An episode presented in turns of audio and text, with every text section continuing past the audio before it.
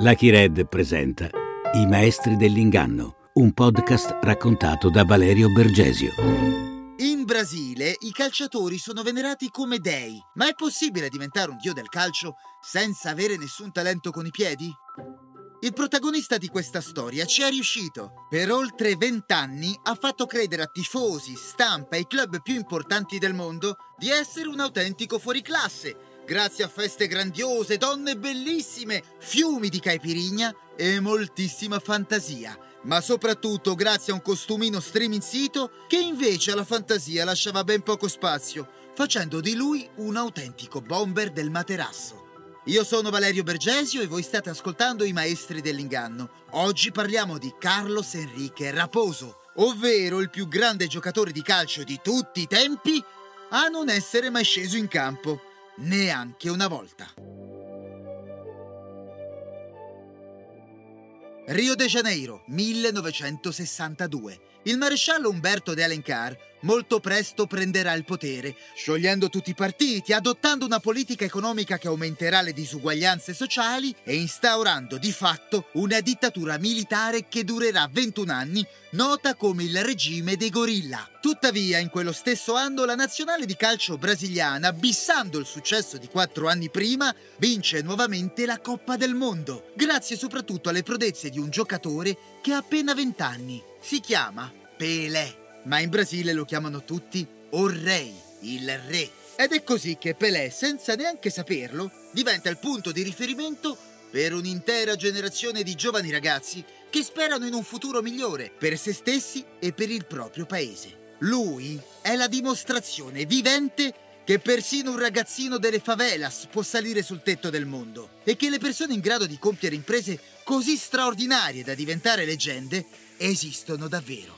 Negli anni 60 non c'è ragazzino delle favelas che non sognasse di diventare come Pelé, e tra loro c'è anche Carlos Enrique Raposo, classe 63, nato anche lui come un rei poverissimo tra le baracche di una remota zona del Rio Grande do Sul che si trova al confine con l'Uruguay. Cresce rincorrendo il pallone a piedi scalzi in mezzo a strade polverose e discariche che bruciano giorno e notte a 2 passi dalla foresta amazzonica. Calciando il pallone più forte che può, spera di poter andare via lontano anche lui, lontano dalla povertà, dall'immondizia e il degrado che lo circondano da sempre, finché sul finire degli anni 70 arriva la sua occasione. Alcuni osservatori di calcio che stavano facendo il giro delle favelas nella speranza di trovare il prossimo Pelé notano Carlos in un campo da calcio disgregato. Nonostante avesse solo 16 anni, aveva già il fisico del calciatore, alto, possente e con un destro micidiale. E così gli osservatori gli propongono di fare un provino seduta stante. Per il giovane Raposo è l'occasione di una vita. Diventare un calciatore lo avrebbe salvato dal tritacarne della favela. Carlos ha una sola possibilità. La posta in gioco, come sempre in questi casi, è la vita. E così, sotto gli occhi degli osservatori, inizia ad esibirsi in veloci scatti, dribbling e decine di tiri in porta, correndo a perdifiato su e giù per quel campo di calcio fangoso che si trovava in mezzo a montagne di rottami e copertoni in fiamme. Gli osservatori annotano ogni sua mossa su dei taccuini neri, scambiandosi di tanto in tanto veloci sguardi di autentico stupore. Dopo un'ora il ragazzo si butta a terra nel pantano, esausto. Mentre riprende fiato, gli osservatori si avvicinano sorridenti per dirgli che le sue statistiche erano a dir poco sorprendenti. «Quindi mi portate via?» chiede il giovane Raposo con il fiato corto e il cuore traboccante di speranze. Ma quelli gli scoppiano a ridere in faccia. «Ma neanche per sogno!» Carlos era il peggior aspirante calciatore che avessero mai incontrato in tutta la loro carriera. E difatti le statistiche erano sorprendenti. Su 57 tiri in porta la palla non è entrata in rete neanche una volta e non c'era un avversario in campo e neanche un portiere a difendere i pali. Un calciatore che non sa segnare a porta vuota non esiste e così Carlos viene ributtato nella discarica, ma lui di finire nel tritacarne non ci pensa proprio. Dalle sue parti si dice che ci sono solo 2 modi per fuggire dalla favela: da calciatore o da truffatore. E lui sarebbe diventato entrambi. In fondo, Carlos Enrique Raposo lo ha sempre saputo di non avere talento con i piedi. In compenso ne ha uno che molto presto gli aprirà tutte le porte dei club più importanti del paese. Alla fine degli anni 70, sotto l'ombra del Cristo Redentore che sovrasta la città di Rio de Janeiro, fiorisce una nuova generazione di calciatori fortissimi. Tra questi c'è Renato Portaluppi, a 20 anni, ma è riuscito da solo a far vincere una piccola squadra come il Grêmio sia la Coppa Libertadores che la Coppa Intercontinentale. È il Cristiano Ronaldo della sua epoca, gioca con la tipica ginga dei carioca, ma con la forza dei butteri della sua terra, e difatti lo chiamano il gaucho, il mandriano, segnando un gol dopo l'altro che dedica alle sue numerosissime fidanzate. È così forte che può permettersi di passare le serate in giro per locali e di giorno, anziché allenarsi, può andare a bighellonare sulla spiaggia di Ipanema giocando a racchettoni circondato da uno stuolo di fan. Lui, senza togliersi gli occhiali da sole, sorride a tutti, passandosi continuamente la mano in mezzo ai folti capelli corvini, facendo sospirare le ragazze che farebbero carte false pur di riuscire a rubare il cuore di quel calciatore bello come un divo delle telenovelas, fantasticando sull'unico capo di abbigliamento che indossa, e cioè uno striminzito slip giallo. Solo che quello lì non è il gaucho, ma Carlos Enrique Raposo, che non sa giocare a calcio, ma in compenso ha tante altre cose in comune con il campione. Per esempio, hanno la stessa età, provengono dalle stesse favelas del Rio Grande do Sul, ma soprattutto si assomigliano moltissimo. E Raposo se ne approfitta facendosi pagare lautamente per i suoi numeri, che ovviamente non sono con il pallone, bensì sotto le lenzuola, un campo da gioco dove il truffatore era davvero un campione secondo a nessuno.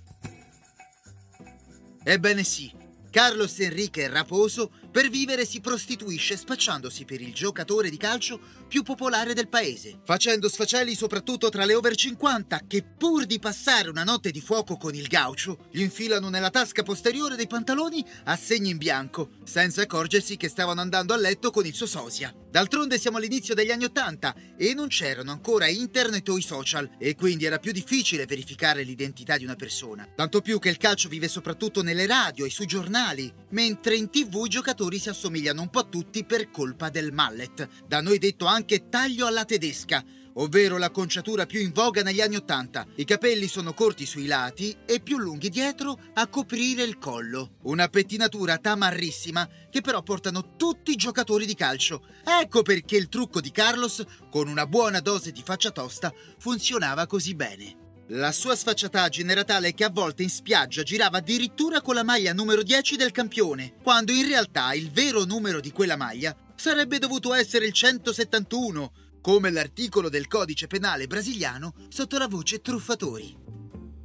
Carlos Enrique Raposo a Rio stava vivendo il suo sogno. A lui in fondo non è mai importato nulla di fare il calciatore, ma solo la vita del calciatore. E grazie a Renato ci era riuscito. Ha lasciato la favela, è famoso, gira su un'auto di lusso che noleggia senza pagare, indossa capi firmati che i negozianti gli regalano in cambio di un autografo, e soprattutto ha uno stuolo infinito di amanti che pagano per venire a letto con lui. Il suo terreno di caccia sono i nightclub più esclusivi della città, come il Caligula di Rio, dove l'impostore si presenta all'entrata dicendo di essere Renato Portaluppi. Il buttafuori però alza il sopracciglio, ma dopo una rapida occhiata capisce subito che è lui. I capelli, i vestiti, il carisma e poi l'arroganza con cui aveva saltato la fila erano tutti indicatori che gli segnalavano la presenza di un grande campione di calcio, scortandolo personalmente fino al privé per poi naturalmente chiedergli un autografo. Ma si dà il caso che anche il vero Renato Portaluppi quella sera avesse deciso di andare al Caligula insieme a un capannello di amici, andando contro le regole del suo club che vietavano ai calciatori di uscire la sera prima di una partita di campionato. All'entrata del locale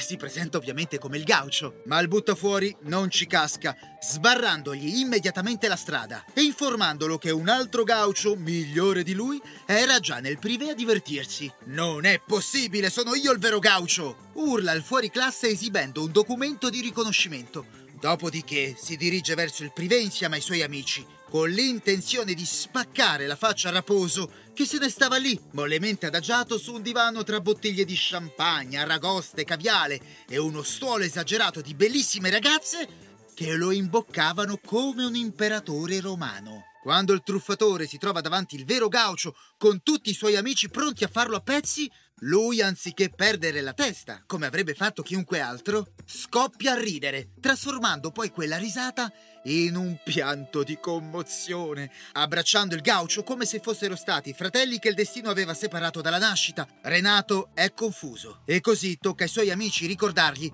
che doveva dare una bella lezione a quel Raposo, ma l'impostore li fa ragionare, spiegando che non valeva la pena azzuffarsi. Una rissa avrebbe rovinato la serata a tutti, attirando la polizia e mettendo nei guai il gaucho che era venuto lì di nascosto, ma peggio ancora avrebbe fatto scappare le ragazze. Perché fare a cazzotti quando c'erano donne e champagne per tutti? In effetti, il gaucho e i suoi amici si rendono conto che sarebbe stato proprio un peccato sciupare tutto quel ben di Dio. Per cosa poi? Per un piccolo malinteso? Una burla innocente? Ed è così che la collera del campione svanisce in un attimo, trasformandosi in una grassa risata raddoppiata dal fatto che quel Raposo effettivamente era identico a lui. Carlos riesce ad entrare subito in sintonia con Renato. Dopotutto parlano la stessa lingua, provengono dalle stesse favelas e poi sono entrambi amanti del calcio e della dolce vita. Raposo gli dice che un sosia poteva sempre fargli comodo, per esempio se voleva farsi una scappatella o un'uscita in più in discoteca, raccontando a sua moglie e ai dirigenti del club che quello non era lui. Raposo, appoggiandogli una mano sulla spalla, gli dice che poteva dargli la colpa di qualsiasi cosa, giurando che non lo avrebbe mai tradito. Mai, come un vero fratello. Raposo e Portaluppi diventeranno veramente amici per la pelle. E sebbene il gaucho neghi tutt'oggi di essere mai ricorso al diabolico stratagemma del suo sosia, stranamente da quel giorno i pettegolezzi su di lui avevano iniziato a moltiplicarsi, arrivando fino alle orecchie della moglie, che voleva delle spiegazioni. Suo marito viene avvistato praticamente ovunque, feste, locali, nightclub e sempre in compagnia di belle ragazze. Ma il gaucho giura che quello lì è Raposo, altro che nightclub e belle ragazze. Lui stava in ritiro con la squadra conducendo una vita monacale. Sarà, ma da quando Raposo è entrato nella vita del gaucho, i suoi rendimenti sul campo non sono più quelli di una volta e tra scandali e sconfitte, l'attaccante è costretto a trasferirsi in Europa, dove va a giocare alla Roma, ma anche qui viene avvistato più in discoteca che agli allenamenti. Questa volta però, senza nessun sosia che potesse coprirlo come avrebbe fatto un vero fratello. Anche Raposo è nei guai. Difatti non poteva più andare in giro spacciandosi per il gaucho, visto che si trovava dall'altra parte del mondo. Pertanto, se voleva continuare a fare la vita del calciatore, questa volta sarebbe dovuto diventare davvero un calciatore professionista. Ma come? Come si può diventare un giocatore professionista quando non sei neanche capace di segnare a porta vuota? Semplice, grazie ai tuoi nuovi amici. Prima di partire, il gaucho aveva presentato Raposo a tutti i suoi compagni di squadra, e non solo a loro, ma a un'intera generazione di calciatori che di lì a poco sarebbero esplosi diventando dei campioni mondiali. Atleti come Bebeto, Romario, Careca, Andrade, Edmundo, Marigno, autentici fuoriclasse da cui Raposo si fa ben volere procurando a tutti lo sballo più totale. Lui li presenta decine di ragazze, li copre poi con le fidanzate o con le mogli, li fa entrare nei locali, li fa mangiare e bere gratis facendoli ballare fino all'alba e tra una caipirinha e l'altra gli racconta di essere un calciatore anche lui, millantando di aver giocato nel campionato francese, prima allenandosi con il PSG e poi nella rosa dell'Ajaccio. Come prova tira fuori dal portafoglio delle foto. Ma si tratta solo di una messa in scena. La maglietta se l'era fatta regalare da un amico, mentre il campo da calcio era dietro casa sua. E così quando uno di questi autentici campioni veniva ingaggiato in qualche squadra, se lo portava dietro come contropartita. Come ricorda Luca Pisapia per il Fatto Quotidiano, siamo in un'epoca in cui lo scouting è amatoriale. Lo spezzone dell'allenatore del pallone in cui Lino Banfi gira per tutta Rio a cercare presunti campioni, accompagnato da due truffatori di mezza tacca come Gigi Andrea, è più reale di quanto si possa immaginare. Pertanto se un campione come Romario diceva prendete anche Raposo che ci sa fare, nessuno metteva in dubbio la sua parola. Ai calciatori in fondo non importava nulla di quanto Raposo fosse abile con il pallone. Era così divertente che tutti lo volevano avere in squadra. E quando il mister gli chiede in che ruolo giocasse, la risposta non poteva che essere anche quella divertentissima. Attaccante, goleador. Ma per firmare un contratto con un grande club la simpatia non basta. In Brasile i calciatori di Serie A sono dei veri fenomeni, mentre il Raposo è così scarso che non potrebbe fare neanche due tiri in spiaggia con dei ragazzini. Come avrebbe fatto a mantenere la sua copertura in mezzo a quegli autentici dei del calcio? Durante gli allenamenti un giocatore vero fa di tutto per mettere in mostra le sue qualità, così da farsi notare dal mister. Invece la strategia di Raposo è fare di tutto per non farsi notare dal mister. Ecco perché ha detto di fare l'attaccante, un ruolo solitario vicino all'area di rigore avversaria dove non deve correre in aiuto dei suoi compagni. Un centrocampista, un'ala, un terzino devono dimostrare di avere notevoli qualità tecniche, dribbling, cross, scivolate e poi devono saper come difendere o andare incontro al pallone. Raposo invece fa di tutto per evitarlo il pallone. Durante gli allenamenti, se la palla va a sinistra, lui scappa a destra, se rimbalza a destra, fugge a sinistra, finché improvvisamente la sfera non gli arriva proprio sul piede, ritrovandosi da solo faccia a faccia contro il portiere, con gli occhi dei suoi compagni, del mister e dei dirigenti del club puntati addosso. Ma lui, anziché tirare, si accascia teatralmente a terra fingendo un lancinante quanto tempestivo strappo muscolare. All'epoca non esisteva ancora la risonanza magnetica, pertanto è la sua parola contro quella del medico, che tuttavia il più delle volte è anche lui un amico, visto che Raposo coinvolgeva nelle sue serate chiunque potesse essergli utile, ottenendo in cambio anche finti certificati medici, e non solo quelli. Alle sue feste a base di samba, caipirinha e bellissime donne, invitava anche i redattori dei giornali sportivi, e questi per ringraziarlo scrivevano articoli lusinghieri su di lui, sebbene non lo avessero mai visto giocare, ma semplicemente osservando come marcava stretto le donne sulla pista da ballo, concludendo che Raposo doveva essere per forza un bomber anche sul vero campo da gioco. Quando poi il finto giocatore leggeva sulle colonne di un giornale "Raposo domina il gioco e sotto rete non ha pietà", lui, toccato da quelle parole, si metteva a piangere, ritagliando e piegando con cura l'articolo dentro il portafoglio, così da mostrarlo in giro e alimentare la propria leggenda. I giornalisti gli trovano persino un soprannome, il Kaiser, il re, come Pelé, ma in tedesco per via di una vaga somiglianza di Raposo con il fortissimo centroavanti del Bayern, Beckenbauer, con il risultato che i club di mezzo mondo volevano avere a tutti i costi quel brasiliano dai piedi d'oro, a cui mancava una sola cosa, il talento. Campione solo sulla carta stampata, nella metà degli anni '80 inizia a girare praticamente tutti gli spogliatoi del Brasile. Capita persino che nello stesso anno giocasse in 3 squadre diverse. Il suo schema è entrare a far parte di una rosa e poi sostare in infermeria il più a lungo possibile, inventando qualsiasi tipo di infortunio, alla caviglia, al tendine, al ginocchio. Ma quando giocava per l'America Football si era trovato nell'imbarazzante situazione di aver terminato i malanni a sua disposizione, ma pur di non giocare si inventa persino un problema ai denti. Poi, quando il contratto gli stava per scadere, per dimostrare ai dirigenti del club il proprio attaccamento alla maglia, si faceva vedere sul campo da gioco mentre si allenava da solo con un piede fasciato, il gomito ingessato o una benda intorno alla testa. E questi, colpiti da cotanto spirito di sacrificio, gli allungavano il contratto di qualche mese. Dopodiché Raposo chiedeva a un compagno di squadra se al prossimo allenamento poteva cortesemente entrargli in scivolata sulle caviglie, così da tornare in infermeria il prima possibile. Farà così anche nelle squadre messicane di El Paso e del Puebla, persino in Argentina nell'Atlético Independiente, che per la vergogna negherà persino di averlo avuto in rosa, mentre Raposo si vanterà a lungo di aver vinto con loro un campionato, segnando ovviamente una valanga di gol e tirando fuori dal portafoglio un ritaglio di giornale come prova. Invece, per entrare nella rosa del Guarani, invia ai dirigenti del club una cassetta VHS con una raccolta dei suoi gol più belli, tutti appositamente registrati male da un vecchio televisore, dove effettivamente si vede un giocatore con i capelli lunghi che la grafica in sovraimpressione indica essere Carlo Enrique Raposo. Peccato che si trattasse solo di un omonimo con il solito mallet di ordinanza. Ma il trucco funziona e all'inizio della nuova stagione entra a far parte della rosa del Guarani.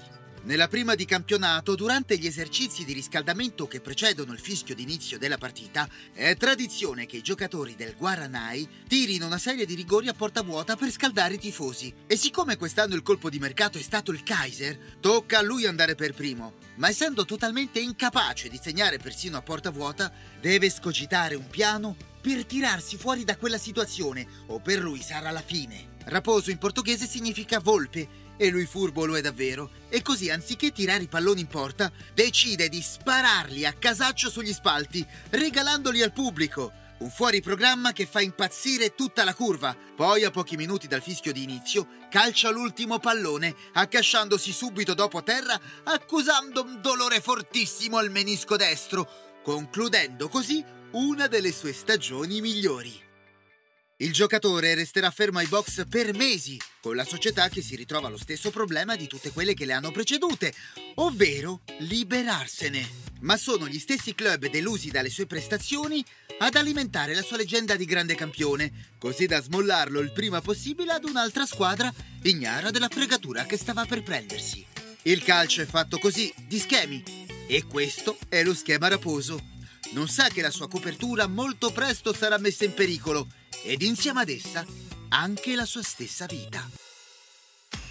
Siamo nel 1985 al Carnevale di Rio, il più grande spettacolo del mondo. Per 5 giorni la città vive dentro un'overdose di eccessi e divertimenti per celebrare i piaceri della vita e della carne al culmine dell'estate carioca. Per accogliere tutti i partecipanti, la manifestazione da quest'anno ha abbandonato la strada, trasferendosi per la prima volta in una nuova struttura pensata ad hoc, il Sambodromo, un imponente stadio che può ospitare fino a 80.000 spettatori, perché il Carnevale di Rio è come il calcio, passione, allegria, divertimento, ed è anche una competizione serissima, dove a sfidarsi però sono le 12 migliori scuole di samba del paese, che gareggiano per la gloria, ma anche per vincere il primo ricco premio in denaro. La scuola di Castor de Andrade ha vinto almeno 10 titoli.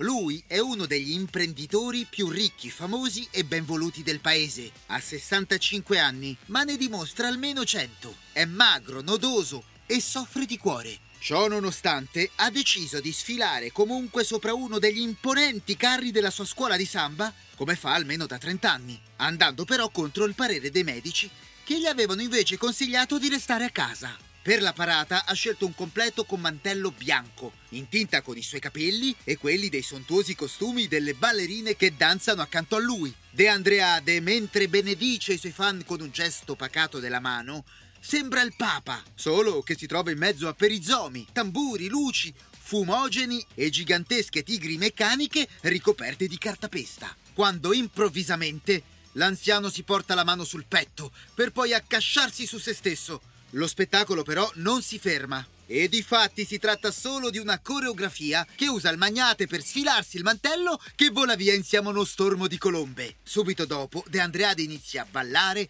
con la scioltezza e l'agilità di un ragazzino. Ovviamente anche quest'anno sarà lui a portare a casa il titolo di migliore scuola di samba del paese, alla faccia dei suoi medici che invece lo volevano tenere a casa.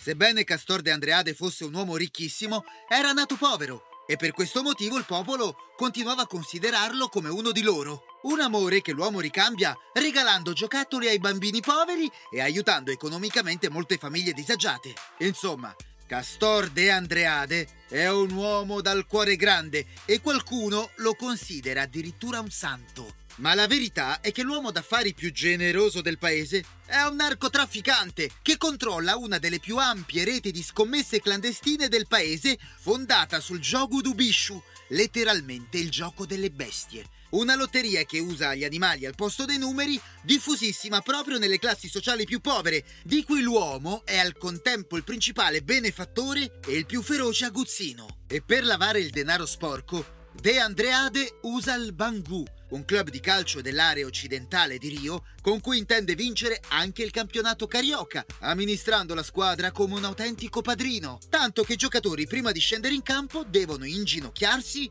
e baciargli la mano. Nell'ambiente della malavita si dice Nessuno frega Castor de Andrade. Quando 2 giorni prima di una finale di Coppa gli dicono che un difensore si era nuovamente infortunato, l'uomo dà ordine di non spostarlo da terra e che sarebbe arrivato di lì a poco insieme al suo medico personale per rimetterlo in piedi. Ma quando si palesa, Andrade è solo e senza dire una parola sfila con naturalezza dalla cintura una grossa rivoltella, sparando senza la minima esitazione proprio in mezzo alle gambe del difensore steso ancora a terra, che per lo spavento schizza via terrorizzato verso gli spogliatoi. I suoi compagni di squadra rimangono fermi, basiti, mentre Castor de Andrade, voltandosi verso di loro con la canna della pistola ancora fumante, gli scoppia a ridere in faccia. Ve lo dicevo io che il mio dottore personale lo avrebbe rimesso in piedi. Ignora che in quello stesso momento i dirigenti del suo club avevano appena messo sotto contratto Carlos Enrique Raposo, detto il Kaiser, il re. Sì, il re degli infortuni e delle fregature. Nella prima giornata di campionato, Castor de Andrade si trova insieme alla sua famiglia seduto come sempre nella tribuna VIP del Maracanã e non ha la minima idea di chi sia il Kaiser.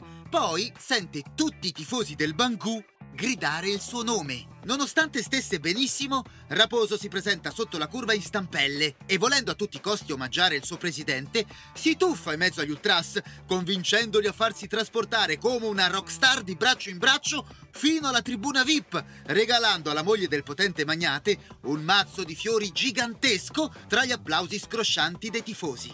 Un'operazione di lecchinaggio di quella portata non si era mai vista prima. De Andrade era impressionato. Chiunque fosse quel giocatore doveva essere per forza un campione. Il Kaiser, quel nome diceva già tutto, ordinando ai suoi uomini di organizzare un incontro con lui quanto prima. Vuole conoscere di persona quel famoso giocatore osannato da tutti i tifosi. Ma si dà il caso che neanche i tifosi sapessero chi era il Kaiser.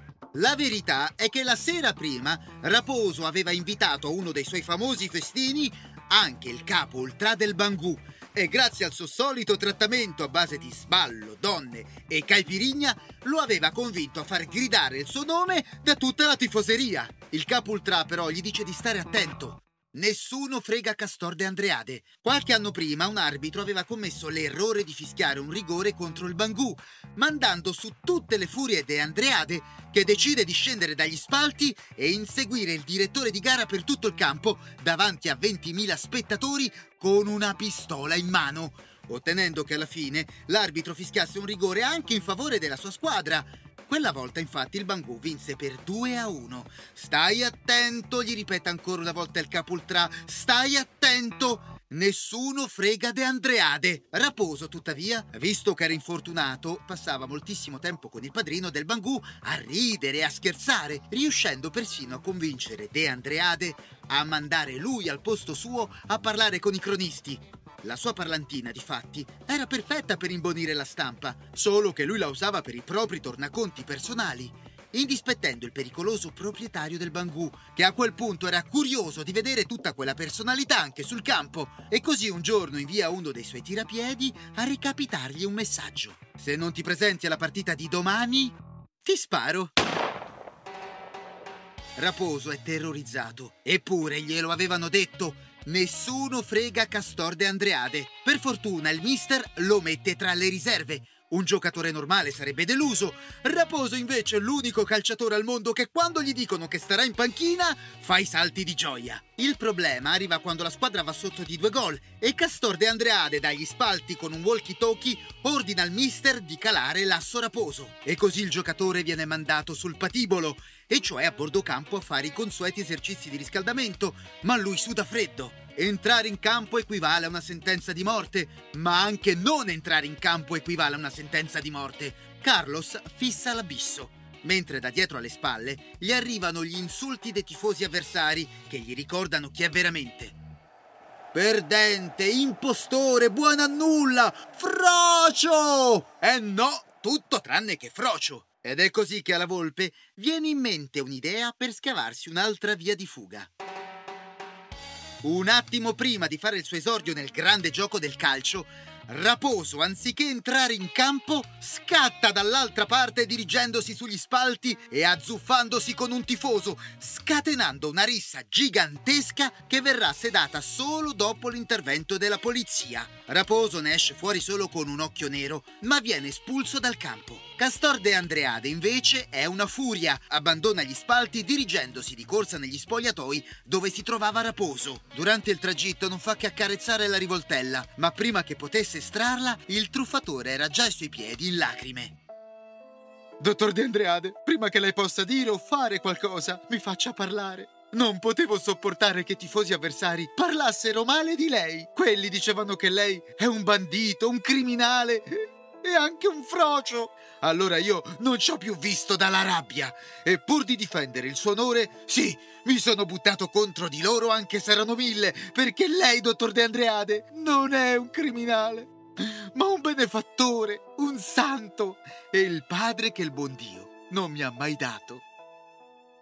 Castor de Andrade, anche se aveva ancora una pistola in mano, si deve sedere perché ha gli occhi pieni di lacrime. Quelle parole lo avevano commosso così tanto che gli rinnoverà il contratto per altri 6 mesi e al doppio dello stipendio. Si dice nessuno frega De Andrade, ma Raposo ci era riuscito.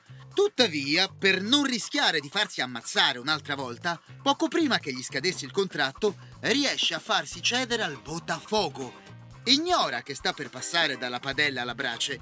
Difatti, anche stavolta, la volpe dovrà lottare con tutte le sue forze per proteggere la sua copertura e anche la sua vita.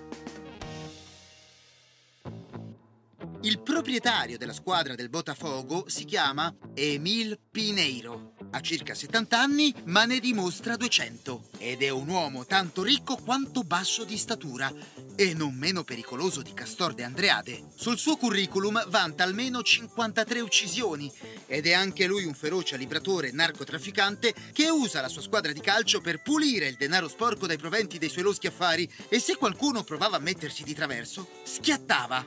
Di solito l'ultima cosa che vedeva era il suo parrucchino scivolare a terra per effetto del rinculo della pistola, regalando così alla sua vittima un'ultima risata amara.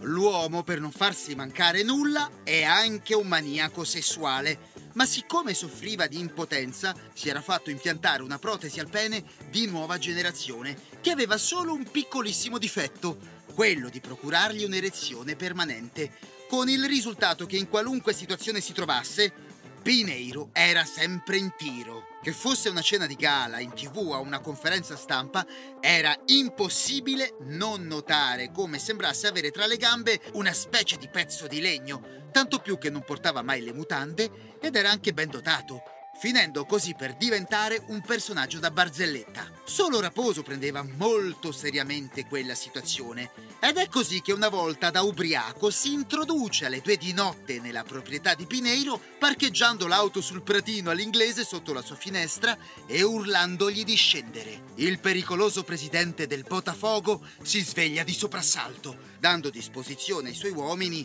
di rompere tutte le ossa dei piedi al misterioso molestatore, ma Raposo, scusandosi, si presenta dicendo di essere un suo giocatore e che la situazione era urgente. L'auto difatti è piena di bellissime ragazze che ha conosciuto poco prima in discoteca e che per tutta la sera non hanno fatto altro che chiedere di lui, del suo presidente Emil Pinheiro, visto che in città non si fa che mormorare di come a letto fosse pressoché infaticabile.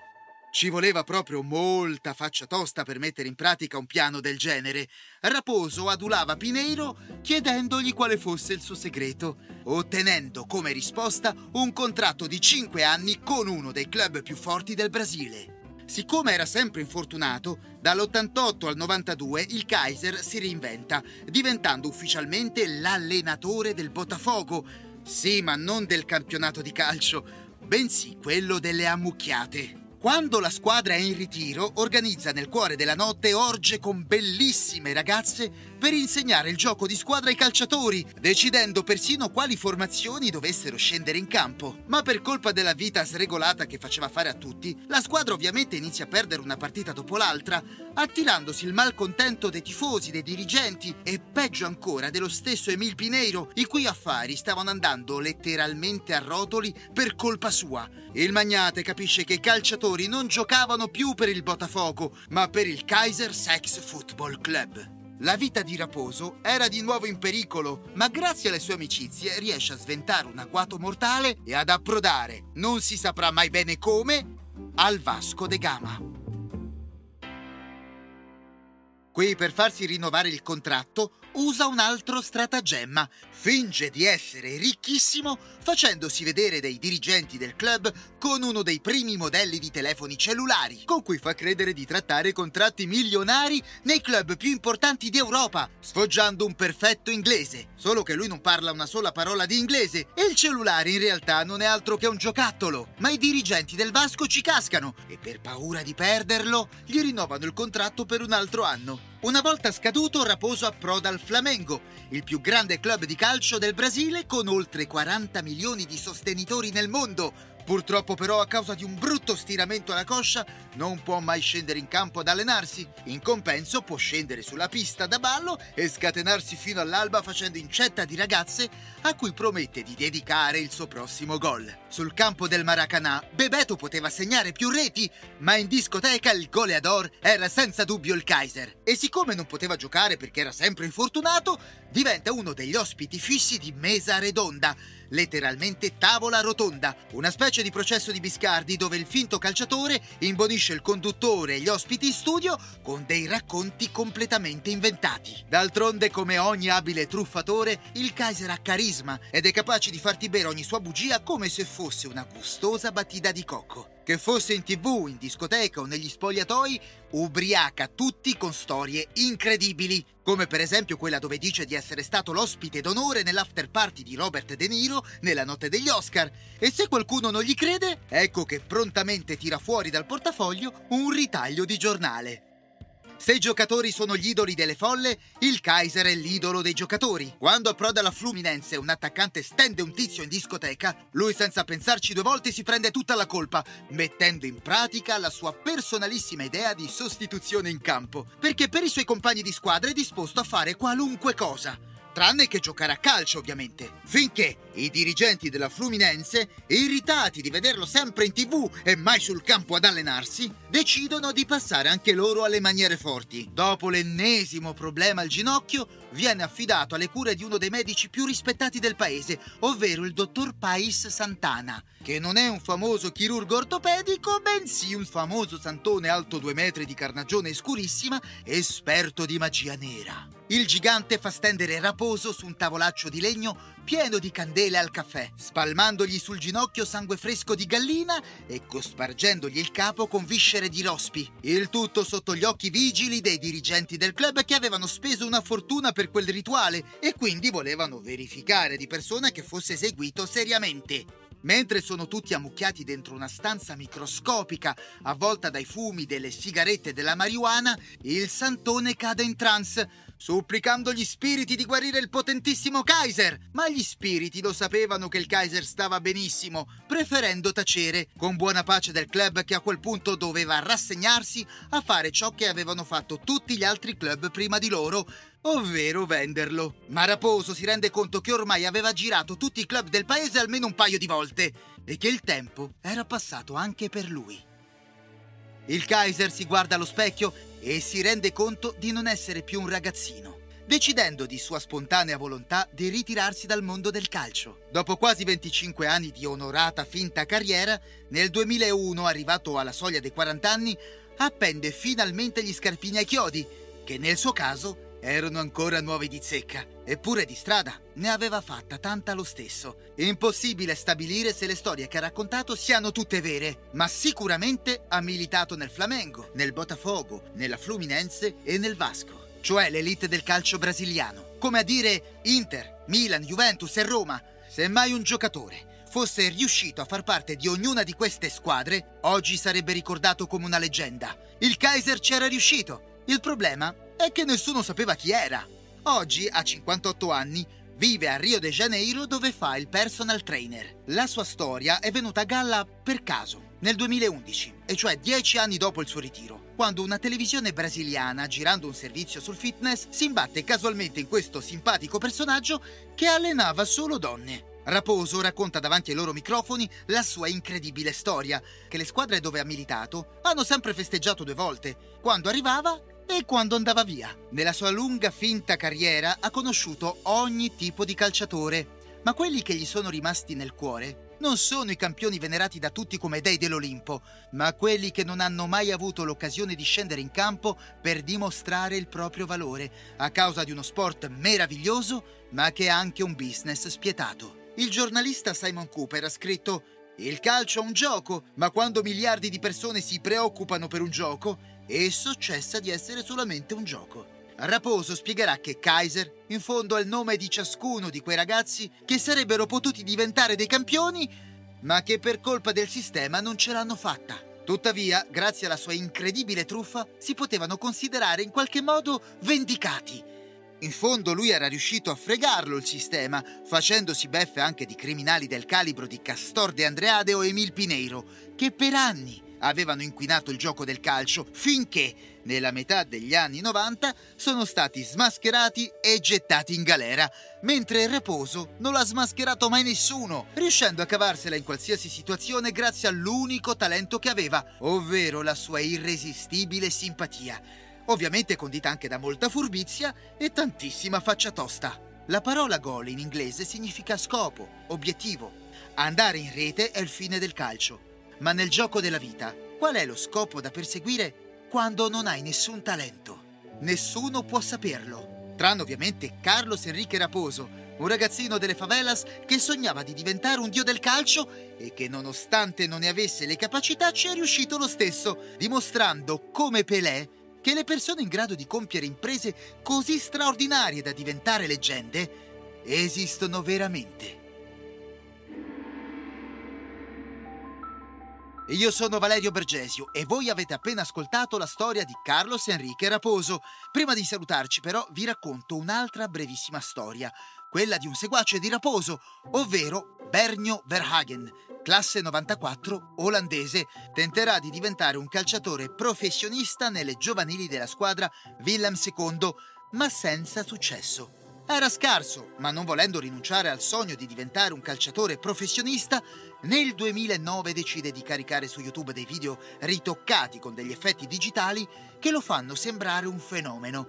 I moldavi della Dinamo Auto abboccano, ingaggiando subito il ragazzo, ma diversamente da Raposo viene immediatamente smascherato e denunciato.